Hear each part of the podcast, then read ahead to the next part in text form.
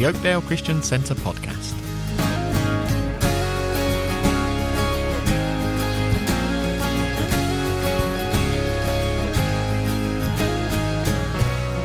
This is the first part in a series of two studies Mike leads on prophecies in the Bible regarding the end times and how they could relate to events going on around the world now.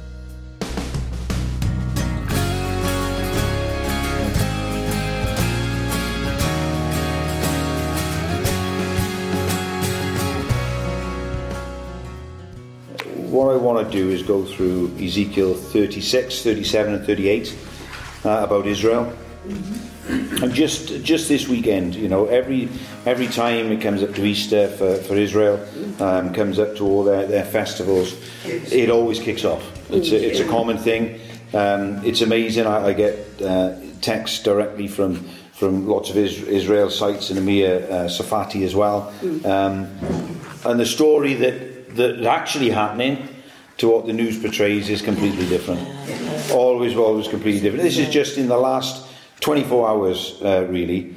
Um, just a couple of things that have happened. So here's a little chronological order in events. Before midnight, um, several hundred Muslims closed themselves in the, um, the Rock of the Dome. Towards midnight, the police began to process evacuating the worshippers because they wouldn't come out. That's even against Muslim law that they would stay there.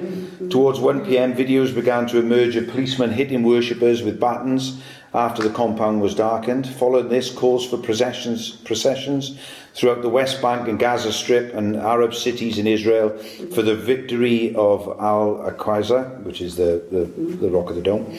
Um, then all of a sudden, the first barrage of rockets from Gaza towards Jewish areas by 10 past 3 in the morning. Another barrage and wrap up at, at half past 3 in the morning.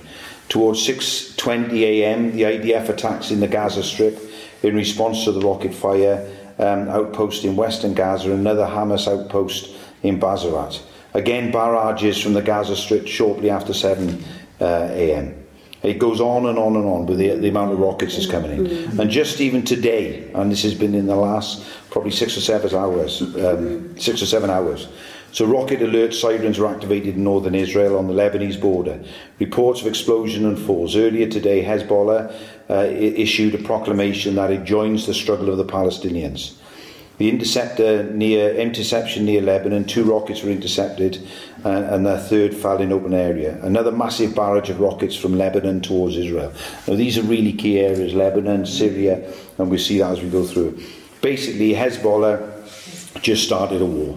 Massive bar- barrages haven't been seen since the last Lebanon war in 2006. A coordinated and timed attack of the northern border with a barrage of dozens of rockets fired from Lebanon into the western and upper Galilee. Dramatic escalation. This is what the beginning of a war looks like. Um, the head of Hamas political bureaus in Lebanon apparently agreeing an agreement has been reached with Hamas and Hezbollah to start on the confrontation of Israel.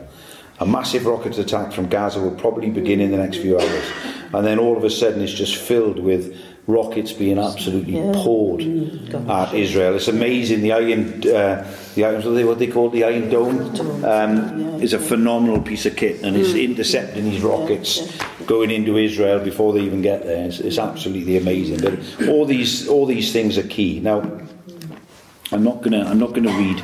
We're not going to read, but I'll, I'll go through as I as I try to go through the, the Bible study. But it just shows you at the moment Israel is at focus and is becoming more and more at focus in the world we live in. And the thing you've got to realise is once we once Israel becomes start becoming the focus again. All right, that's when we know the time is at, is at the end. Because at the end of the day, we know that, uh, and I'll go through it in a minute, that we are in the time of the Gentiles, and that will very, very quickly move back into the 70th, 70th week of Daniel, which is the trib- tribulation period. So. So in this, in the last two studies I've done, um, we went through the differences between the rapture. We went through Daniel first of all, and, and all the kingdoms down to um, the Roman kingdom and the European superstate, and then we talked about the, the rapture, what happens in the rapture, what is the rapture, what the scriptural basis is, and then the second coming of Jesus Christ, which is a second thing again, which is when Christ comes back on the earth. So the rapture is when God takes the church. The second coming is when Christ comes back with his bride back onto the Mount of Olives and he'll sit on the throne of his father David in the temple to rule the world. So we will take a look at some stages that the world will be going through over the next two weeks um, uh, to get the, to get to the end goal. So not only are we going to look at uh, some prophecies in Ezekiel, uh, which are very very relevant to what's happening today, uh, and really is predicting what is going to happen today. But also next we want to look at how do we get to the point of where we are today, um, to the point of the Antichrist rule. And, and, the signs are there. In fact, it's so obvious now, it's, it's a little bit frightening. Um, and it's not meant to frighten, but as we have a, a future. There's the difference. We have, um, you know, that's why the, all the way riddled through the New Testament, it says our hope is in Christ. And we look at, don't we? We look at because our redemption draws nigh. But we're going to look at how we go from today to really the rule of the Antichrist um, and the things, the steps that, that are happening today to, to the point where we get where he will rule. And there'll be no, no doubt about that. So the Bible calls us to understand the seasons in which we live.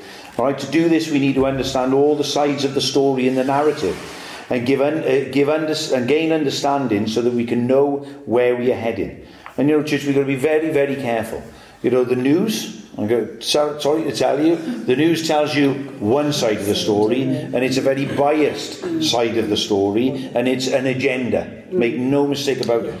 So what you're hearing is, is, is a very small amount of truth, and the rest of it is made up. And, and I, we can prove all this is not, it's not complicated. We'll prove it as we go in on this week and next week. Um, having the knowledge will help us understand the devil's agenda and, and God's ultimate rule to keep us straight uh, and on the straight and narrow path in our walk with Christ. In 1 Thessalonians 5, verse 6, it says, Therefore, let us not sleep as do others, but let us watch and be sober. As watchers, we have the responsibility to tell, uh, tell others the things that are happening and what the Bible says about the last days and what we should be expecting in the last days. And you know, David's preached before on on the you know being a watchman, um, and, and a watchman is simply watching what's going on, understanding from Scripture what is going on, and informing the people, informing Christians, informing brothers and sisters of what we what are we here to expect and what we're going to expect. So in 2 Thessalonians 2, verses 7 to 12, it says, For the secret of power of lawlessness is already at work. But the one who now holds back will continue to do so until he is taken out of the way. And that talks about the Holy Spirit. He's the one that's holding back the tide of evil. And then the lawless one will be revealed, whom the Lord Jesus will overthrow with the breath of his mouth and destroy by the splendour of his coming. The coming of the lawless one will be in accordance with how Satan works. He will use all sorts of displays of power through signs and wonders that serve the lie and all the ways that wickedness deceives those who are perishing. The perish, uh, they perish because they refuse to love the truth and so be saved. And for this reason, I've, I got this red in, in my thing. Sorry, it didn't come out in colour, the, the photocopiers. But for this reason, God sends them a powerful delusion so that they will believe the lie. And, and we need to keep that in our minds all the time. We are in a time where there is strong delusion. Make you know, it, it, you don't have to go far to understand that. You only got to look at uh, gender confusion. All right, it, they're deluded. It's common sense. It's, it's not complicated. This stuff isn't complicated. It's a delusion. It's a, a, a lie of the devil to destroy people and, and, and to take them down many paths. You know, even even down to things like abortion.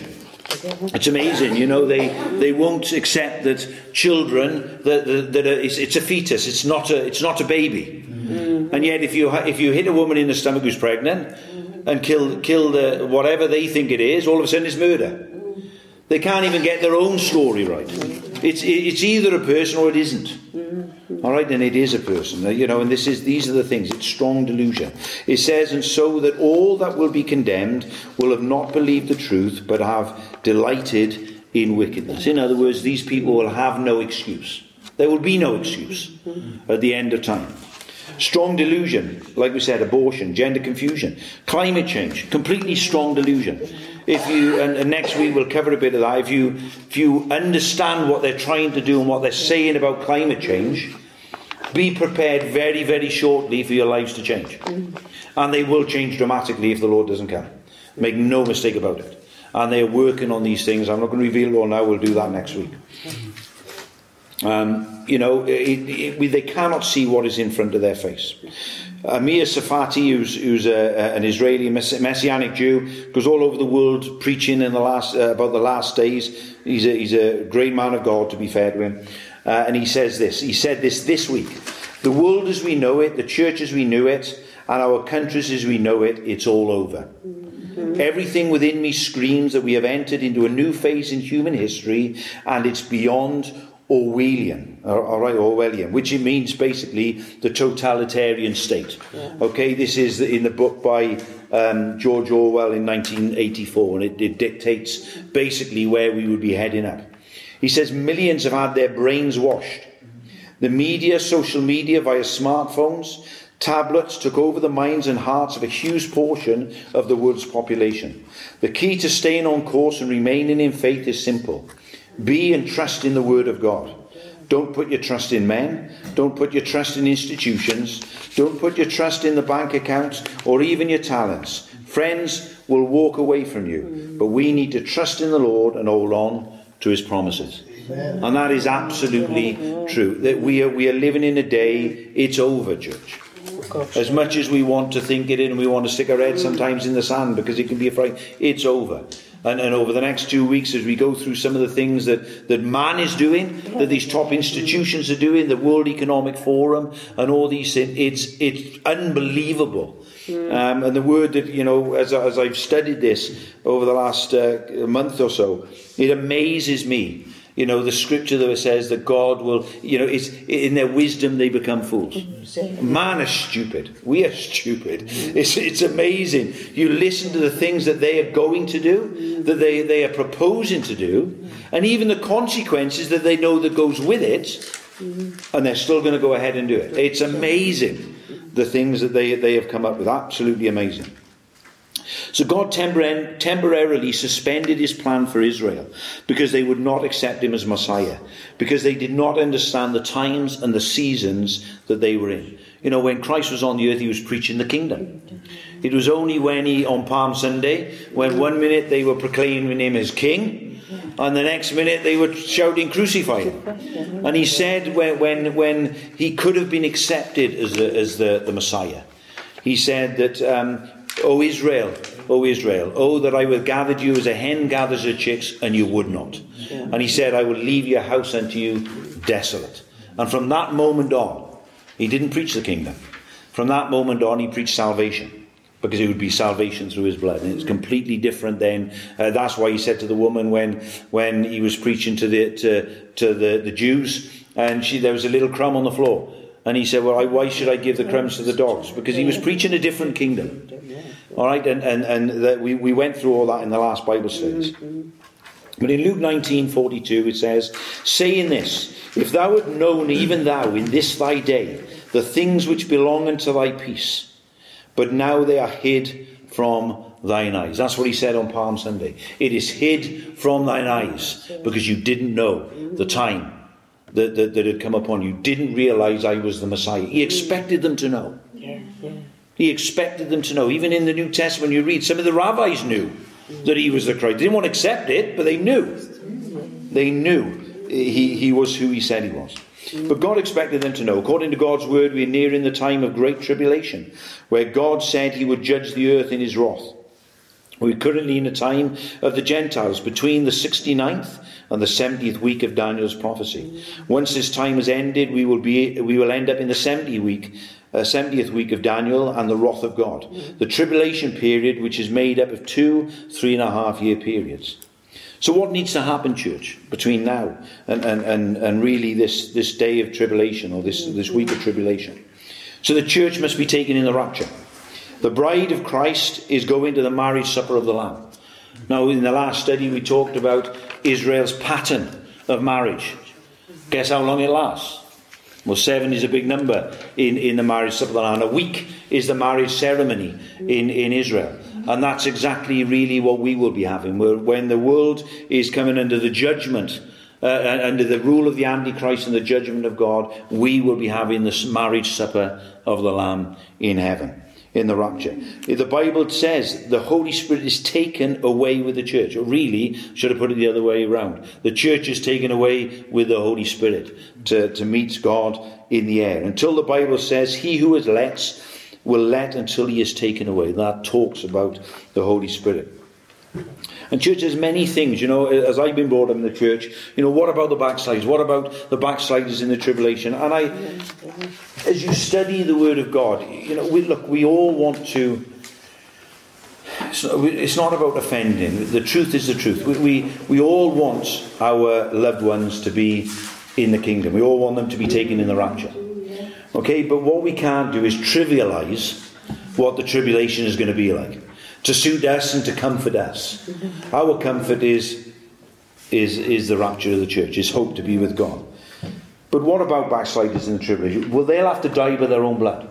Yeah. So salvation is gone. Christ is gone. The church, the bride, is gone. Yeah. We've got to understand that even when they die by their own blood in the tribulation, have their head cut off or whatever will, will, will happen, and there's lots of scripture to prove that, at the end of the day, they will not be the bride of Christ. They will be a subject in the kingdom. And that is something very, very different. We've said it before to be a bride of Christ, you're heirs with Christ. Everything he has is yours, everything yours is his. But if you're a subject in the kingdom, so you've got William and all them, they're, they're subject, they're, they're, they're part of the royal family. Mm. They can walk in and out, they can do whatever they want to do, spend whatever money, it's limitless to them. Mm. But we are just subjects in the kingdom. We've got no access to them. It's a different, it's a different thing, it's a different lifestyle. The ten virgins, when it talks about the parable of the ten virgins in the Bible, some went into the marriage supper, and those who were not ready did not. So, what became of them? Exactly the same. The five went in because they were ready and waiting for the rapture of the church. They were waiting for the bride, uh, for, for the bridegroom. But the others who were left had to go out and get their oil, the, the parable says, and then come back. And it says the door was shut. So what were they? Well, they weren't the bride of Christ. They become subjects in the kingdom. And that's really what it's saying. And that's what those backsliders or those who don't get their life right with Christ before the rapture will be. They will be, you know, many of them will realize when the church is gone, it's going to be a big shock. This world is going to change dramatically and they will realize it. But then they, they need to, you know, they, they will not be able to have the, you know, they, if they have the mark of the beast, it's too late. Mm-hmm. They will have to resist that, and by resisting that mm-hmm. and all the other things, if they get to the mark of the beast, it'll, it'll be amazing because if you understand what mm-hmm. the tribulation means, most of them would have been starved out by then anyway. So during the seven years, the church in heaven will be having the marriage supper of the Lamb. Will there be revival in that tribulation period then on earth? Well, church, I don't see that. No, I, am willing to be proved wrong, but I've heard many sermons and there are doctrines coming out in the States that, oh, there's going to be thousands saved, but they can't be saved, saved for a start. They're not the bride of Christ. Mm-hmm. It's a different salvation. It's not the salvation as we know it that we have. It's a different thing. Uh, so if they were saved in that period, they die by their own blood, they become a subject in the kingdom. Um, how can you have revival when the Holy Spirit and the church is taken away? People say, well, the Holy Spirit won't be completely taken away. Well, the Bible says he will be taken away. Now, at the end of the day, you know, God is still sovereign. God is still in, in control. We're not talking about that. But he is taken away with the church. So, will the Holy Spirit? He's omnipresent. He can be everywhere at all times. But the, but the point is, what, the, what God is trying to say is anything that the Holy Spirit and everything the Holy Spirit was holding back, that He was preventing, will be released. And that will be the tribulation, and, and evil will absolutely abound. We think it abounds today. You, I look at today and think, well, it can't get any worse. We haven't even scratched the surface. And as we see over the next couple of weeks, uh, you know, the, the next week, um, when I go into that, you will see the things that are coming out that are absolutely, you know, we trivialize, trivialize the words. It's diabolical. It's nefarious. It's evil. Absolutely evil, the things that are coming out. How can we have revival if the Holy Spirit in the church has been taken out of the way? How can people be saved without the Holy Spirit convicting of sin and come into their hearts? Their, their knowledge will be there and they will realize what they've missed and can, like I said, can, will they do will they do things to change? Absolutely. They'll die by their own blood, but it's a different um, a different future for them. The 144,000 Jews. You know, I've heard this many times. They'll be witnessing, and they'll be they'll be telling about. Well, it doesn't. I, I'm not quite. It says they will be witnesses, absolutely witnesses of, of their God, their Israel God, their God of Israel. Um, I'm not sure that is salvation, uh, because again, the, the, it doesn't say that they're part of the bride. Okay, but again, they will be under attack. You've got to understand the tribulation is God's wrath. It is the world coming against anything that is to do with God. So they will attack, all nations will attack Israel. So they're not going to be prancing around the streets, filling the churches, eh, you know, in, in rallies. That's, that's not what is going to happen. They will be running for their lives. They will be witnesses. God will protect them. They will have God's hand upon them. But they won't be standing in the streets witnessing. That's something completely different. I, I don't see that anywhere in the Word of God. See, the wrath of God is outpoured, and people on the earth will not run out, or not will not outrun, and they will not escape the wrath of God. This is the final judgment. God will judge the earth. You can't escape God. David says, if I if I go to the highest height, you are there. If I go to the lowest in the bottom of the sea, you are there. You cannot hide from God and you will not hide from God. If the Antichrist rules, do you think the churches will be full of worshipping people? Well, we know that that won't be so. And the time of the tribulation is a terrible time where those who will not bow down to the Antichrist will have to have his mark. And if they don't, they'll watch their children starve and they'll be starved. Mm-hmm. And make no mistake about it, you know, that wouldn't happen. It's already happening today.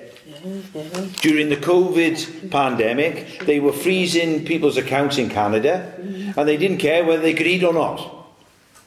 Because you either did what they told you to do, have the vaccine, or the government was shutting you down. They do not care. Be under no illusions, church. Again, we need to be, we need to, it, it's, it's hard being a Christian. When you, you understand the realities. The governments of this world are not here to look after us. Okay, they're here to look after themselves and do what pleases them. Because that's what the Bible says. Men become lovers of themselves. They will do what they want to do and they will control the people the way they want to control the people. And that is all demonically led, of course. Because that's exactly against. God wants people to worship Him, God wants people to realize that we need Him. The world want the opposite. We don't need God. They're shutting him out of our schools. They'd already done that. They're shutting him out of our, everything that they can shut him out of. And the Bible says that they won't retain God in their mind. No. They refuse to. Mm-hmm. And, and our governments and everybody else is, is, is in with that church. Because if you're not a Christian, the Bible says that he can take you captive at his will. Yeah, yeah. That's a frightening thought. He can take people who are not saved captive at his will. That's what the devil can do. Because the Bible says that. So this is the worst the world will ever see. Only those saved by God, the Jews who God protected, and it says that there will be a place in Petra, will see the Messiah come back in glory. All others uh, who were saved through that period, are saved in the rapture, are saved by not bowing down, or after the rapture, will be saved by not bowing down and taking the mark, which will ultimately mean they will be put to death. Knowing this, we must be about our Father's business, witnessing to our family and friends, and witnessing to the whosoever. It's time to tell our families, offend or please. Mm. It's time to tell.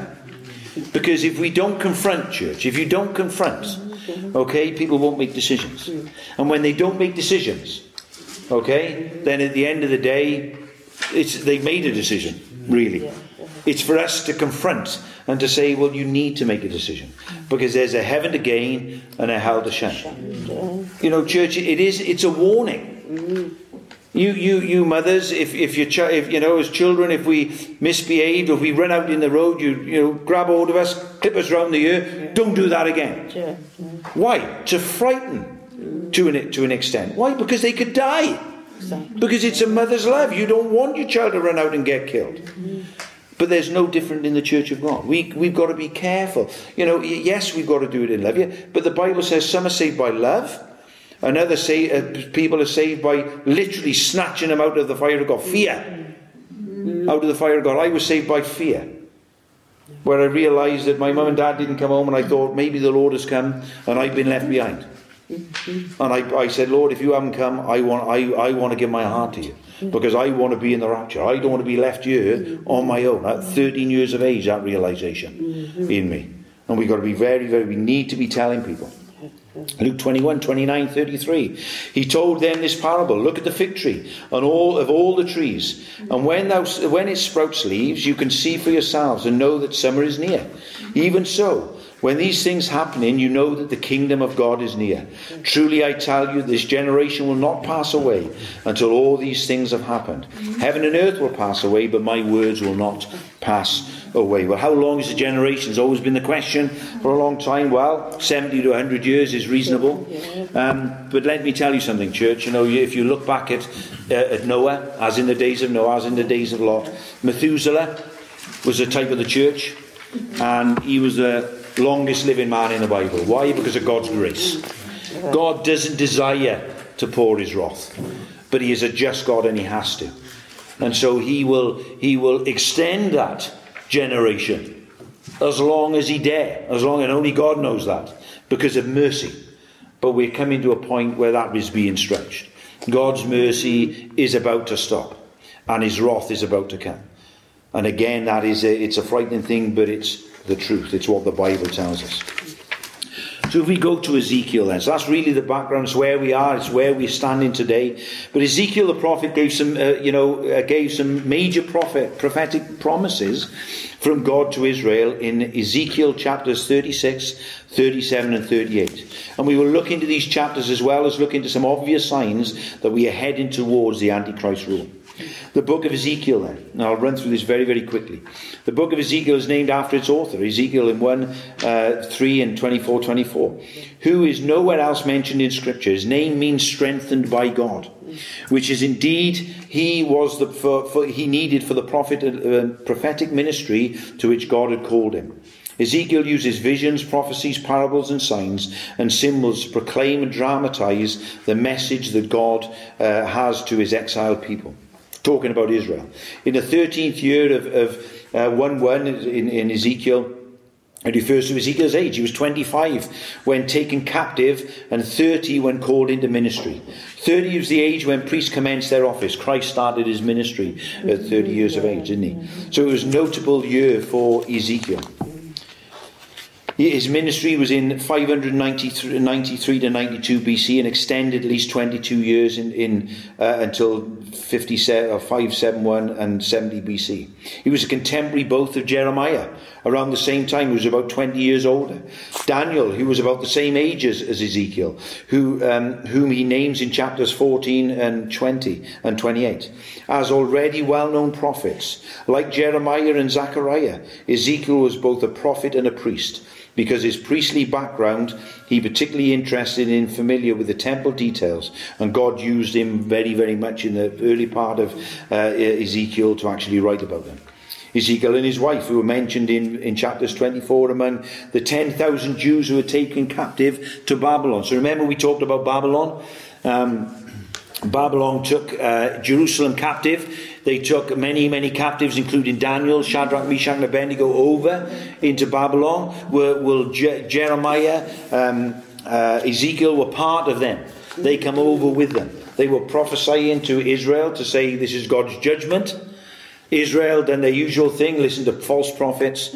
Um, they've done it twice, and in the end, Nebuchadnezzar coming in and leveled the place all right, and finished them off. And at the end of the day, moved many of their captives over. And we know that under Cyrus, then, after Babylon, he, he started pushing Nehemiah through his prophecies back to Israel to rebuild the temple and to rebuild uh, Jerusalem. So Ezekiel and the 10,000 uh, lived in exile in Babylon, and they were more as colonists, uh, uh colonists, colonists than captives, being permitted to form uh, tracts of land under somewhat favourable conditions. We know that with Daniel. Daniel rose the second in the kingdom, in in in in the, in the two kingdoms that were there, um, and they were allowed to move freely. But what they did, Babylon and Nebuchadnezzar's whole tactic was was integrating, bringing people from other societies, the best that they had, and integrating them into the kingdom, and then strengthening his own kingdom by doing that. It gives you an outline, really, of um, then the Ezekiel that you can work through yourself. Chapters 1 to 24 are prophecies on the ruin of Jerusalem. Chapters 25 to 32 are prophecies on the retribution on nearby nations with a glimpse of God's future restoration for Israel. Chapter 33, this is a transition chapter which gives instruction concerning the last call for Israel to repent. Mm-hmm. And then chapters 34 to, to 48 is the, really the fourth section, which includes the rich, rich expectations involving God's future and restoration of Israel. And really, again, it just gives you a breakdown of the chapters um, and, and what, what is in Ezekiel. The removal of Israel's enemies uh, from the land in, in, in chapter 38, the invasion of God to plunder Israel, which we'll talk about, and the intervention of God to protect uh, Israel. In Ezekiel chapter 36 up to verse 12 is about God promising that Israel, which was formerly at that time just a deserted place, it was a desert, okay, will once again become fruitful by God's command, ready to receive the Jews that have been dispersed all over the world. In Ezekiel 36, uh, to verse 12 to the end, and then verse 37 is where God brings back his people uh, to Israel from all the foreign countries that they've been spread over. And then Ezekiel chapter 38 is where God will put the hook into the mouth of certain countries and nations and bring them towards Israel. Okay, so Israel is a desert place. To understand where we are today, we need to understand where Israel was. Okay, now Israel was a, des- a desert land. On his landmark visit to Israel 150 years ago, the American literary giant Mark Twain witnessed what he did not know then was the, st- uh, was the start of a, of a prophetic return of the Jewish people to the land. The renowned travel book in which he wrote, uh, that became the foundation for his success, it was called The Innocents Abroad, painted a picture of the Holy Land whose desol- desolation would serve as the beginning point of the prophecy in Ezekiel 36 and brought to life. And it's amazing the things he says here. He says in, in June uh, of 1867, Mark Twain embarked on a journey to Europe and the Ottoman Palestine, now Israel. And these were the way he described some of the, some of the uh, what he saw basically. Unimpressed, he said. He described the Holy Land as an unpicturesque, an unsightly, and even desolate. He said it was, in addition, the land um, since then, uh, sorry, so from September then 24 to 25 in 1867, Twain stayed at the Mediterranean Hotel, now called the Wittenberg House, in the Old Jerusalem Quarter. Um, at the time, the Jews in the old city had just become the majority, but the margins were very, very slim of the people and the, and the nomads that were living there. Since then, the old city of Jerusalem in Israel has begun a redemption process in which, addition to the land giving fruit, there is a revival of Jewish life, an ingathering of exiles, and the Jewish sovereignty is now once again back in their hands. He says, he carries on in, in the Innocents Abroad book and says it was a, a backwater town.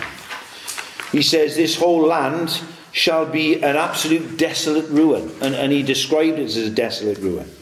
He said, Palestine or Israel then sits in sackcloth and ashes, desolate and unlovely.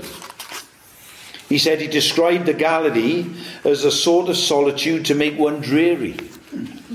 He says he came come to Galilee for that these people, uh, these unpeopled deserts, these rusty mounds of barrenness. So he saw nothing. He says we never saw a human being in the whole route that he, that he when he travelled around Israel. It was that desolate. It was a desert place unrecognized. In Jeremiah 33, verse 11, it is prophesied that the land would later flourish, for it will restore the fortunes of the land. God will restore the fortunes of the land of old. Waller echoed in, in his prophecy, as a, as a man of Israel says, Where he saw desolation, I am seeing restoration.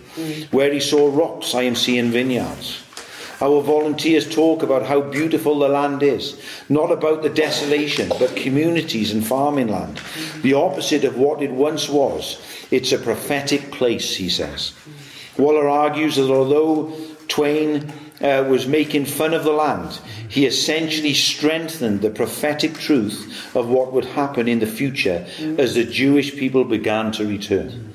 He was trying to be an advocate. He, he wasn't trying to be an advocate for Israel, but he was trying to write a good article. But as it turns out, he is an Israel or an advocate for Israel, whether he likes it or not.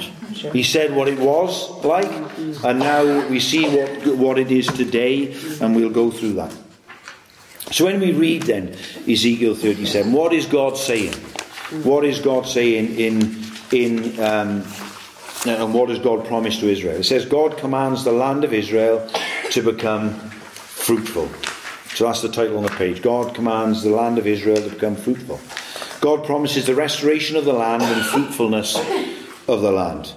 In Ezekiel chapter 37, to 1 to 12, it says this And the hand of the Lord was upon me, and carried me out into the spirit of the Lord, and set me down in the midst of the valley which was full of bones, and caused me to pass by them round about. And behold, there were very many in the open valley, and lo, they were very dry. And he said unto me, Son of man, can these bones live? And I answered, O Lord, thou knowest. Again he said unto me, Prophesy unto these bones, and say unto them, O dry, ye dry bones, hear the word of the Lord. Thus saith the Lord God unto these bones Behold, I will cause breath to enter into you, and ye shall live. I will lay sinews upon you, and I will bring upon flesh upon you, and cover you with skin, and put breath in you, and you shall live, and you shall know that I am the Lord. So I prophesied as I was commanded. And as I prophesied, there was a noise, and behold, a shaking, and the bones came together, bone to bone. And there beheld the sinews, and the flesh came upon them, and the skin covered them above, but there was no breath in them. Then he said unto me, Prophesy unto the wind. Prophesy, Son of Man, and say to the wind, Thus saith the Lord God, Come from the four winds, O breath, and breathe upon this, these that were slain, that they may live. So I prophesied as he commanded me, and the breath came into them, and they lived, and stood upon their feet, an exceeding great army.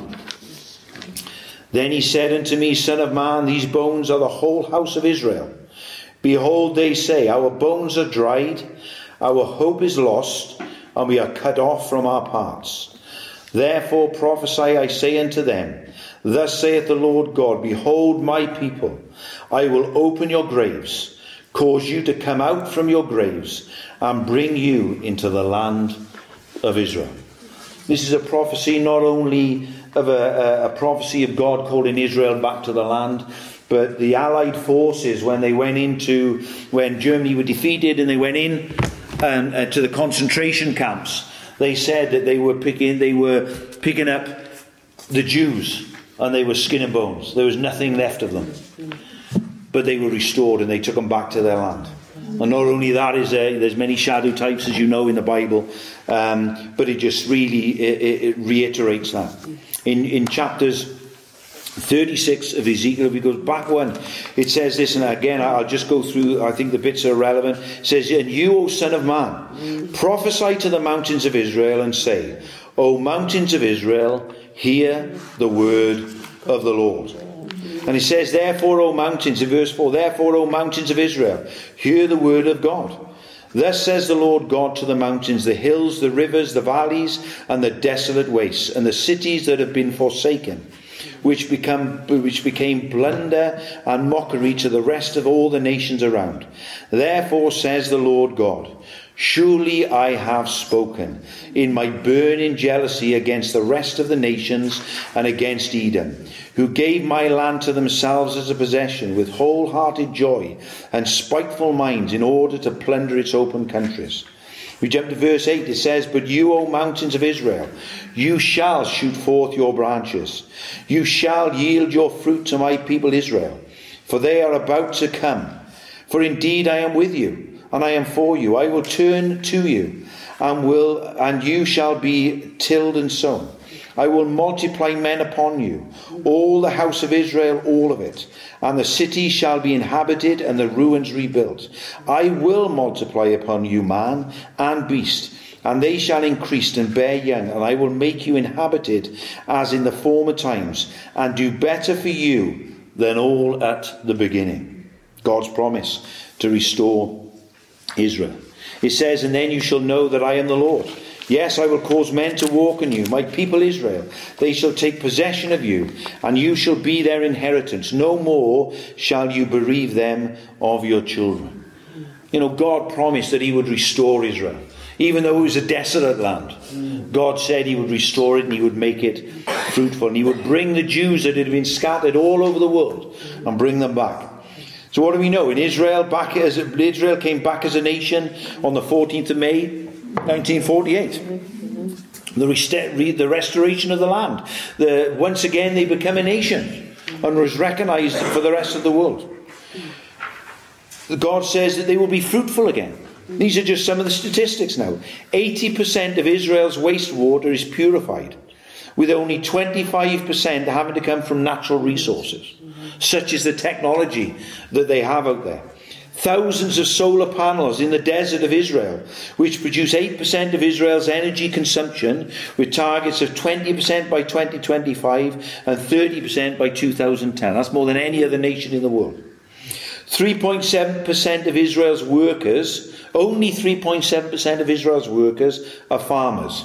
And yet they produce 95% of their own food consumption.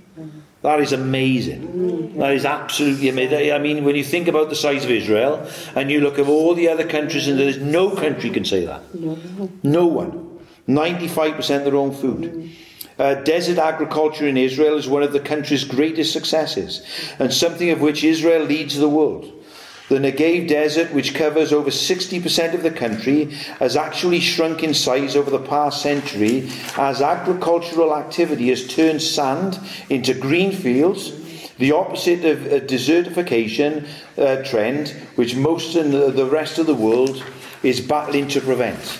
Even in the depths of Israel Negev Desert, uh, are gems of agriculture amid the harsh dry conditions and relatively min- uh, mineral deprived sandy soil.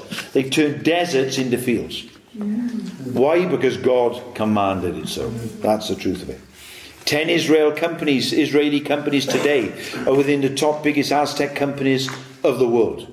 Israel is leading in military inventions and is a cyber superpower.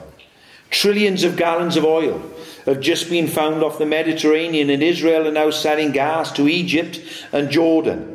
Those who try to destroy Israel are now dependent upon them. These are all, there are talks ongoing for Israel to supply oil to all European countries instead of Russia. You want to know why Russia and all these countries will destroy and come against Israel? You just look at the oil. You don't have to look anywhere else. All right, they are, they are, they've already announced this week, Arab and the Russian, all the Arab nations and Russia are going to um, uh, stop producing oil. They're going to reduce producing oil to drive the price of the oil back up and to try to basically starve us out. Mm. Israel have already turned around and said that they will supply. Mm-hmm. So that the Arabs are not happy with them, Russia are not happy with them, um, and it's amazing that the trillions and trillions they've got more oil than any other country now in the world. Trillions of oil, trillions of oil. God has promised. God has honoured His word. God has restored Israel as a nation, and God has fulfilled His promise to make Israel fruitful, even though it was a desert place. God is faithful. We know that. God is absolutely faithful. And then the, as we go into chapters 37, even 36, 13 to the end, and, and the rest of 37, God calls, He's made the land fruitful, but He calls back the Jews. So, one of the specific things He said, You are spread out of all the world, I will call you back. So, in Ezekiel 36, um, we just go to uh, chapter uh, verses 22. It says, Therefore say to the house of Israel, Thus says the Lord God, I do not do this for your sake, O house of Israel, but for my holy name's sake, which you have profaned among the nations wherever you went. And I will sanctify my great name, which has been profaned among the nations, which you have profaned in their midst. And the nations shall know that I am the Lord, says, the God, says our God when I am hallowed in you before their eyes. For I will take you from among the nations, I will gather you out of all countries, and bring you back into your own land. Verses 28, it says, Then you shall dwell in the land that I gave to your fathers, and ye shall be my people, and I will be your God. Verse 30 And I will multiply the fruit of the trees, increase your fields, so that you will never need again to bear the reproach of famine among the next page, the nations. So God has even promised they will never be in famine. And as we look, 95% of their own consumption they can produce in, in themselves. Amazing, amazing what God has done in Ezekiel 37, chapter 37, and starting at verse 11. He says, Then he said to me, Son of man, these bones are the whole house of Israel. Again, talking about what we just read. Our bones are dry and our hope is lost, and we ourselves are cut off. Therefore prophesy and say to them, Thus saith the Lord, Behold, O my people, I will open your graves, cause you to come out from your graves, and bring you back into the land of Israel. And that is really what God is doing. In verses 20, 21 of 37, it says this Then said, Then say to them, Thus saith the Lord God, Surely I will take the children of Israel from among the nations, wherever they have gone, and I will gather them from every side and bring them into their own land. And I will make them one nation in the land, on the mountains of Israel, and one king shall be king over them all. God's promise. But in 2021, here's a quick update of what has happened. 31% increase in Jewish immigration to Israel so far this year. That was 21. Okay? Fewer people moving from Russia, but US, France, Ukraine, Belarus, and Argentina, UK, Brazil, and South Africa and Ethiopia all see an uptick in the rate of people despite the pandemic. Jewish immigration to Israel has increased by 31% in 2021, so far, according to data released by the Immigration Ministry and the Jewish Agency. According to the data, the largest number of Jewish immigrants this year has been from Russia. What a surprise. Okay, they didn't, we wouldn't even have war with them eh? Despite a 5% decrease uh, in the number coming from the, that country last year, there's been 3,104 new immigrants to Israel from the United States, an increase of 41% the, uh, uh, on the first nine months of 2020. Additionally, 2,819 new immigrants uh, immigrants moved from, to Israel from France, up 55%. 2,123 from Ukraine, up 4%. 280 from Belarus, up 69%. 633 from Argentina, up 46%. 490 from the United Kingdom, up 20%. 438 from Brazil at 4%, and 373 from South Africa at 56%. If we look then, uh, the ministry said 2,184 of the new immigrants moved to Israel, um, to Tel Aviv, to Netanya, and to Haifa, and to Ashdod. Mm-hmm. One of the pictures there is a, is a, woman, you know, giving flags that they're actually giving uh, subsidies to people, to the Jews coming to Israel to encourage them to come.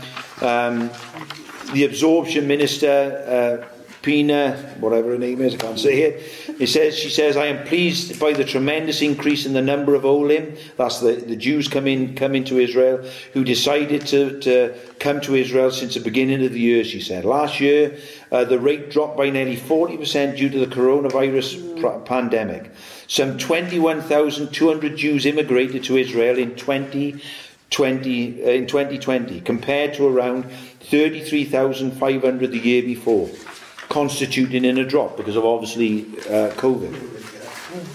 Okay, but 20,000, you know, these, these amazing figures 21,000 in 21.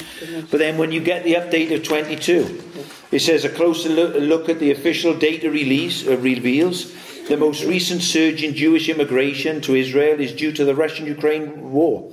Roughly 40,000 of the newcomers since late February were those uh, from those two countries. That's 40,000 Jews have left Russia and Ukraine to go back to Israel. Um, roughly 40,000 newcomers since late February were from these two countries. Between January and the end of August 22, 47% of new immigrants to Israel were from Russia and 25% from Ukraine. And if you go down, uh, there's a, there's a list of, of things there. Uh, Jewish immigrants to Israel by country from January to September. Russia has gone up 47%. Ukraine 25%. United States 6%. France 4%. Ethiopia 2%. Other countries 12%. So the Jews are flooding back to Israel. Exactly what God said that He would do. You know, I put down here God will make His people uncomfortable. You know, He will get them to look uh, back at their home, Israel, and be willing to pay, pay the price to get there. And church is no different to us as a church, as the bride of Christ. You know, God, you know, we should feel we should feel like Noah, uh, like like Noah and Lot. He says that their their righteous spirits were vexed with the evil that was going on. That we should look much like He does for us. I put down here the church. We should not feel comfortable as a church, but be grieved and look for heaven on our home. I don't know about you, but I look forward to heaven. It will be undescribable.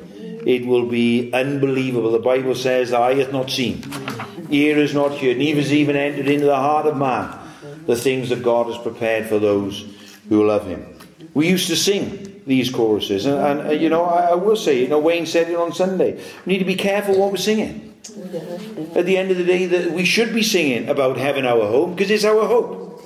If you, I can tell you, church, if you're a Christian and you realise what's going in the world today, if your hope isn't on heaven, no. then you're very depressed, and you will be very depressed. And it's very easy to be very depressed if you don't look uh, towards heaven.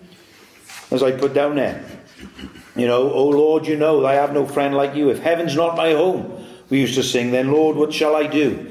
The angels beckon me from heaven's open door, and yet I can't feel at home in this world anymore. you know, remember when God called Nathaniel? He said, I saw you under the fig tree.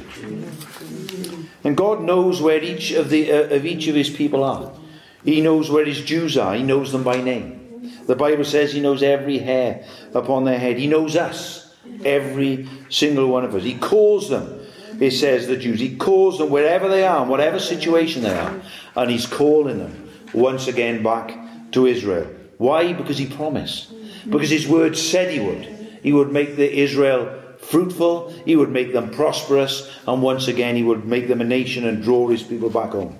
In Titus 1:22 uh, it says in hope of eternal life which God who cannot lie promised before time began. Our God cannot lie. That means every time He gives you a promise, and there are many in the Bible, it cannot fail. It cannot fail.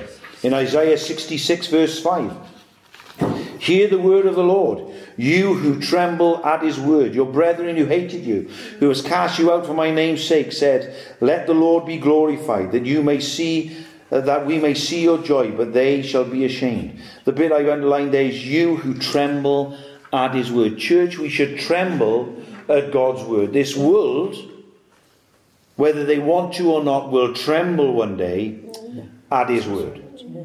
They will tremble. In 2 Corinthians 1, verse 20, for all the promises in God, in him are yes, are yea, and amen to the glory of God through us.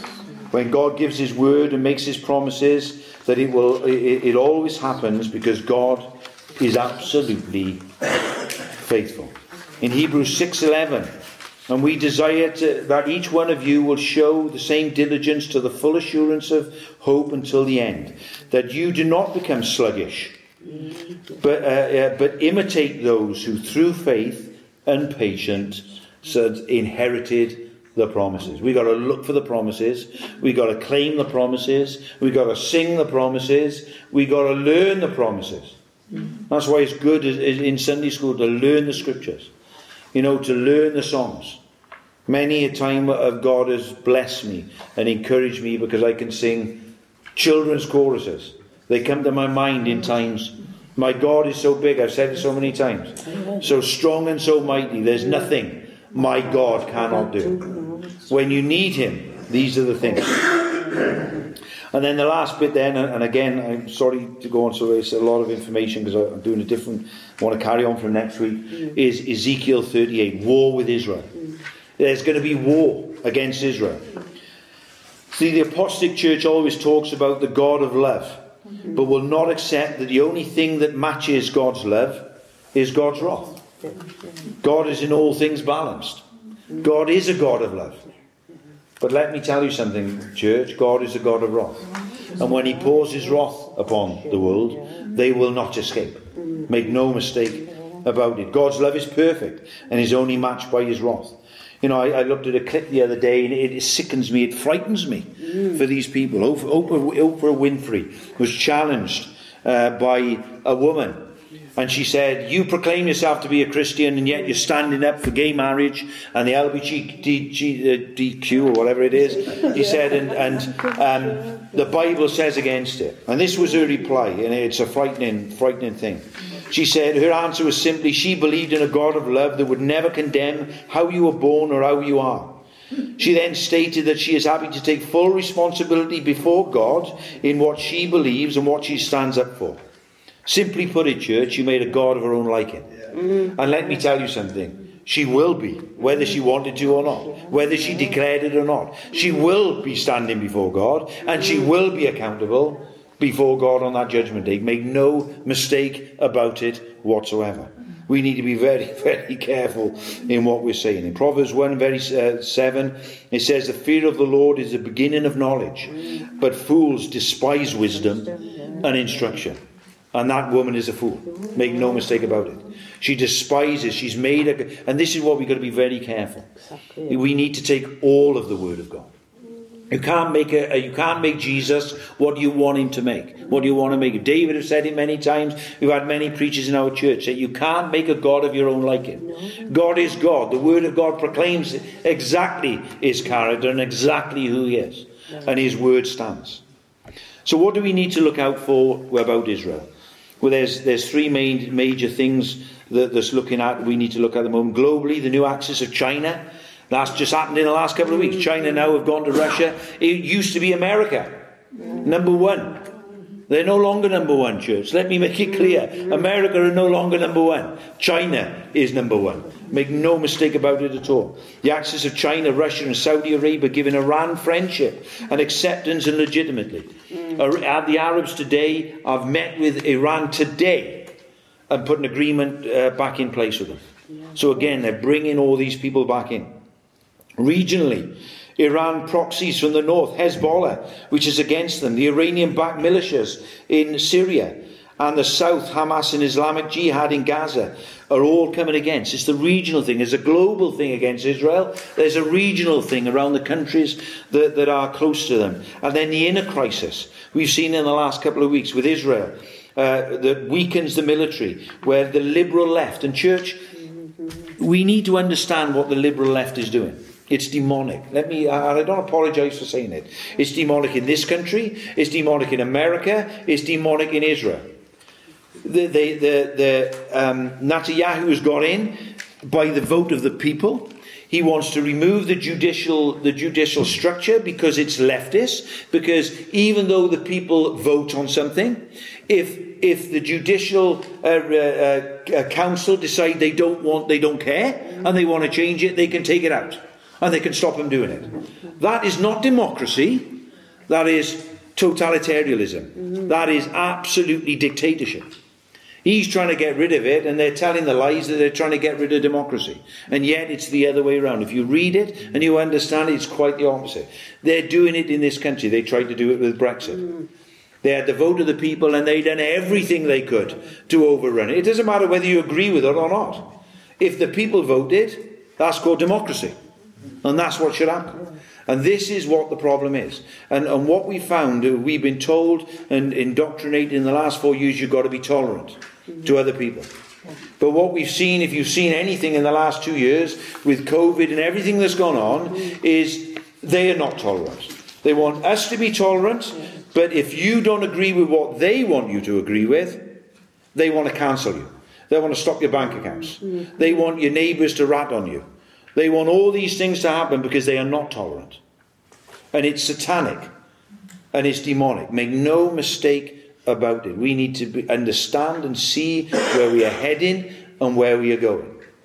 And when I said that the Bible says that you, he will take you captive at his will. David Cameron didn't even believe in homosexuality. Yeah. David Cameron, when he's a prime minister, didn't yeah. agree with it. All of a sudden, he's the one who accepted it and put it through. Yeah. It has never been part of his remit. It was never part of his remit. I tell you exactly what happened.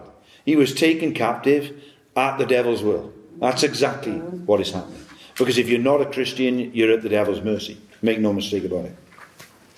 So nations will come against Israel, so do not be surprised when this happens. Russia, China, and the Arab nations are creating a confederacy led by Russia. In Luke 21 20 to 32, it says, But when you see Jerusalem surrounded by armies, then know that the desolation is near. Then those who are in Judea flee to the mountains. Let those who are in the midst of her depart, and let her, those who are not in the country do not enter her. For these are the days of vengeance, that all things which are written may be fulfilled. But woe to those who are pregnant and who are uh, nursing babies in those days, for there shall be great distress in the land and wrath upon his people. They will fall by the edge of the sword, be led away captive into all nations, and Jerusalem will be trampled by the Gentiles until the times of the Gentiles will be fulfilled. It talks about the coming of the Son of Man. And on the earth, distress of nations with perplexity, the sea and the waves roaring. We've seen it all over the tsunamis, you know, everything that's going on, the earthquakes. Men's heart failing them from fear and the expectation of those things which are coming upon the earth. For the powers of the heavens will be shaken. And, church, if we've ever seen it, you can see it today. It is absolutely being shaken, this world. We talked about the parable of the fig tree. As surely I say, this generation will not pass away when you see the, the, the fig tree once again bring forth fruit. And that is talking about Israel. But in, in Isaiah 38, it says this, and this is a prophecy of Ezekiel about the last days, about Israel in the last days. And it says this Now the word of the Lord came unto me, saying, Son of man, set your face against Gog, and of the land of Magog, the prince of Rosh Meshech and Tubal, the prophecy against him, and say, Thus says the Lord God, Behold, I am against you, O Gog, the prince of Rosh, Meshech and Tubal. I will turn you around. I will put hooks into your jaws, and I will lead you out. With all your armies, horses, horsemen, all splendidly clothed, a great company, with bucklers and shield, all of them handling sword. Persia, Ethiopia, and Libya are with you all them that with shield and helmet, Gomer and all its troops, and the house of Togarmah and the far north, and all its troops, many people are with you. Prepare yourself and be ready, you and all your companies that are gathered about you, and be on guard for them. After many days you will be visited. In the latter years you will come into the land of those brought back from the sword and gathered from many peoples on the mountains of Israel, which have long been desolate. They were brought out of the nations, and now all of them dwell in safety. You will ascend, come in like a storm, covering the land like a cloud, and you and your troops and many people with you. Thus says the Lord God On that day shall come to pass that thoughts will arise in your mind, and you will make an evil plan. You will say, I will go up against the land of unwalled villages, and he's talking about Israel. I will go into this peaceful people and dwell safely, all of them, and dwelling without walls, having neither bars nor gates, to take plunder, to take booty, to stretch out your hand against the waste places that are again inhabited, and against people, and gather that, that are gathered from all nations. So it tells us that they will come against Israel. All these nations will come against Israel. In verse 18, and I will, it will come to pass in that uh, same time that Gog will come against the land of Israel, says the Lord God, that my fury will show in my face, for in my jealousy and in the fire of my wrath I have spoken. Surely in that day there shall be a great earthquake in the land of Israel so that the fish of the sea, the birds of the heavens, and the beasts of the fields, all creeping things that creep upon the earth, and all men that are on the face of the earth shall shake at my presence. The mountains shall be thrown down, the steep places shall fall, every wall shall fall to the ground, and I will call for the sword against Gog uh, throughout my mountain, says the Lord God. Every man's sword will be against his brother. I will build him into, bring him into judgment with pestilence and bloodshed. I will rain down on him on the troops and many people who are with him, the flooding rain, great hailstone, fire, brimstone. Thus I will magnify myself, sanctify myself, and it will be known in the eyes of many nations. Then they shall know that I am God. Say, I'm against thee, O God. And again, you know, who is Gog? Who is the prince of Gog? Well, in Genesis 10, verse 2, it, says, it talks about Magog and Tubal and Meshech. These were descendants of Noah. And after the flood, according to the great historian Josephus, these migrated to the areas of Russia. Okay, Gog is a direct descendant to Esau. And remember what God said Jacob have I loved, Esau have I hated. There's a reason for that. God is a man referred to in the Bible as the Prince of Rosh. Rosh is the root for the modern word meaning today Russia. Gog is the Prince of Russia. And at the moment, that prince is Vladimir Putin. Mm. And Tubal, Moscow and Tobolsk. The king of the north. You only got to look at the map on the next thing. You see Israel. If you go up north, it's Russia. If you go east, it's China. Okay, all the ones around. Putin wants to rebuild the Russian Empire and to rule the world. And his talks about other nations will come Persia, modern day Iran, Ethiopia, the Islamic nations, the Arab nations, Libya. Not exactly who Libya are, they're dropping bombs on Israel tonight. Gomer and all his bands, well, that's believed to be Germany, France, Britain, the European Union, the European superstate. Togarmah, Turkey, and other Muslim nations. And like we, as we just said, China has replaced America as the world's number one superpower. Genesis 12, verses 3, it says, And I will bless them that bless thee, I will curse them that curseth thee, and in thee shall all the families of the earth be blessed. Well, church, why, why have all the nations of the earth been blessed? Well, Christ. Right? That's exactly why the, the, the, the families of the earth have been blessed, because we are blessed by Him, because we can get saved and, and he died for our sins. But it says, church, I will bless those that bless thee, and I will curse those who. We need to be very, very careful who we pray for, or, or, or the way we pray. Then let, let, me, let me say, because many of these nations God has cursed. Many of these nations God is against. Now we can pray for people, and we and, and that's the right thing to do. But we need to be very, very. What we need to pray is the Lord opens their eyes. Make no mistake about it. The Lord opens their eyes and gives them salvation. If we are to understand God, we must understand what God's words are true and will come to pass. God is a jealous God. He will protect those who it is, the Jews and his bride. And God will fight for us. We know that, don't we? In Romans 8.31, then what shall we say to these things? If God be for us, who can be against us? These nations led by Russia want to annihilate Israel and, to, and, and will be led by a hook in their mouths by God to do exactly that because God will judge them. In Psalm 2, it always amazes me, this psalm, um, because you couldn't really imagine it, really, that man would make war with God. Mm. But it says, Why do the heathen nations rage and the people imagine a vain thing? The kings of the earth set themselves and rulers take counsel together against the Lord and against his anointed, saying, Let us break their bonds in pieces and cast away their cords from us. He who sits in heaven shall laugh. The Lord shall hold them in derision. Then he shall speak to them in his wrath and his distress, and them in his deep displeasure. Yet I have set my king in Zion, and in my holy hill of Zion. I will declare the decree the Lord has said to me, You are my son. Today I have begotten you. Ask of me, and I will give you the nations for your inheritance, the earth for the, the, the, the ends of the earth for your possession. You shall break with them the rods of iron. You shall dash them to pieces like a potter's vessel. Now therefore be wise, O kings uh, and I, uh, this is the, the amazing thing about God. He's given all the warnings. Now, therefore, be wise, O kings. Be instructed, you judges of the earth. Serve the Lord with fear. Rejoice and trembling. Kiss the Son, lest he be angry, and you perish in the way. For when his wrath is kindled but a little, blessed are those who put his trust in you. You know, it's always amazing that this could happen, but men mm. making war with God. And church, we need to be very, again, once very clear. There's no such thing as man versus God. Mm. There's no such thing as the devils versus God. There is God only, mm. and everything else is under his feet. You know, we're concerned about Israel tonight. But Psalm 121, verse 4 says, Behold, he that keepeth Israel shall neither slumber nor sleep. Hebrews 10:31 it is a fearful thing to fall into the hands of the living God. 1 Corinthians 3:19 for wisdom of the world is foolishness with God for it is written they will be taken uh, uh, the, he taketh the wise in their own craftiness. And church the last thing is the last page read I hope. yeah.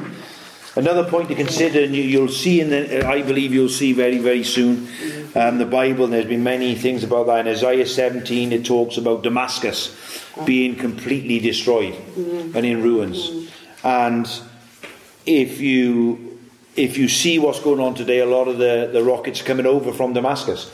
Iran are hiding many of their nuclear weapons in Damascus. Now, Damascus is a very, very heavily populated area.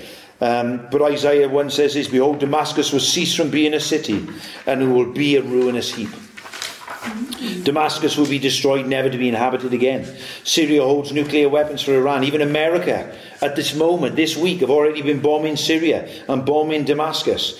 Uh, and this, this will happen um, because, because God says it. Amir Tsarfati says this a strike in Damascus last night, this was this week, uh, was on the fourth and sixth days. Uh, fourth in six was the fourth in six days. I think we can officially say that we are with, at war with Iranian proxies in Syria. The next page just shows you that, that uh, from Amir Tsarfati just uh, uh, what America is saying. The United States Central Command on Monday announced the killing of an Islamic State ISA senior leader in Syria, saying the militant was responsible for orchestrating ISIL attacks uh, uh, into Europe. You know, even America are dropping bombs on Damascus. So God's love to Israel. It's very, very simple. Ezekiel 16, 6 verse 14, it says, And when I passed by you and saw you struggling in your own blood, I said to you, I said, In your blood, live. Yes, I said to you, In your blood, live. I made you thrive like a plant in the field, and you grew and matured and became very beautiful. Your breasts were formed, your hair grew, but you were naked and bare.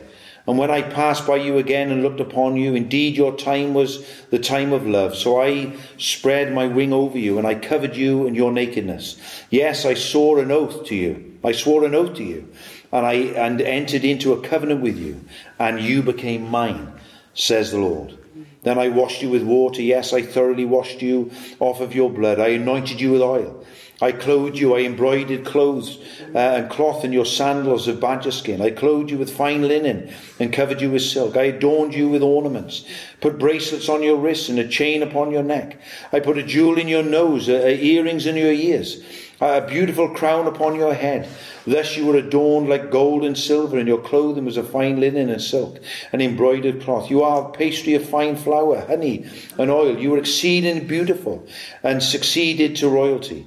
Your fame went out among the nations because of your beauty, for it was perfect through my splendour, which I bestowed upon you, says the Lord. Psalm 122, verse 6, it says, Pray for the peace of Jerusalem, that they shall prosper, because I love thee. And, church, tonight we, we do need to pray for peace of Jerusalem, but God is a jealous God. He loves Israel, He loves His church, and anything and anyone who comes against it. They will not stand. Make no mistake about it. We're not dealing, we're not talking about Israel retaliating, we're talking about God retaliating. And there's no comparison. Amen.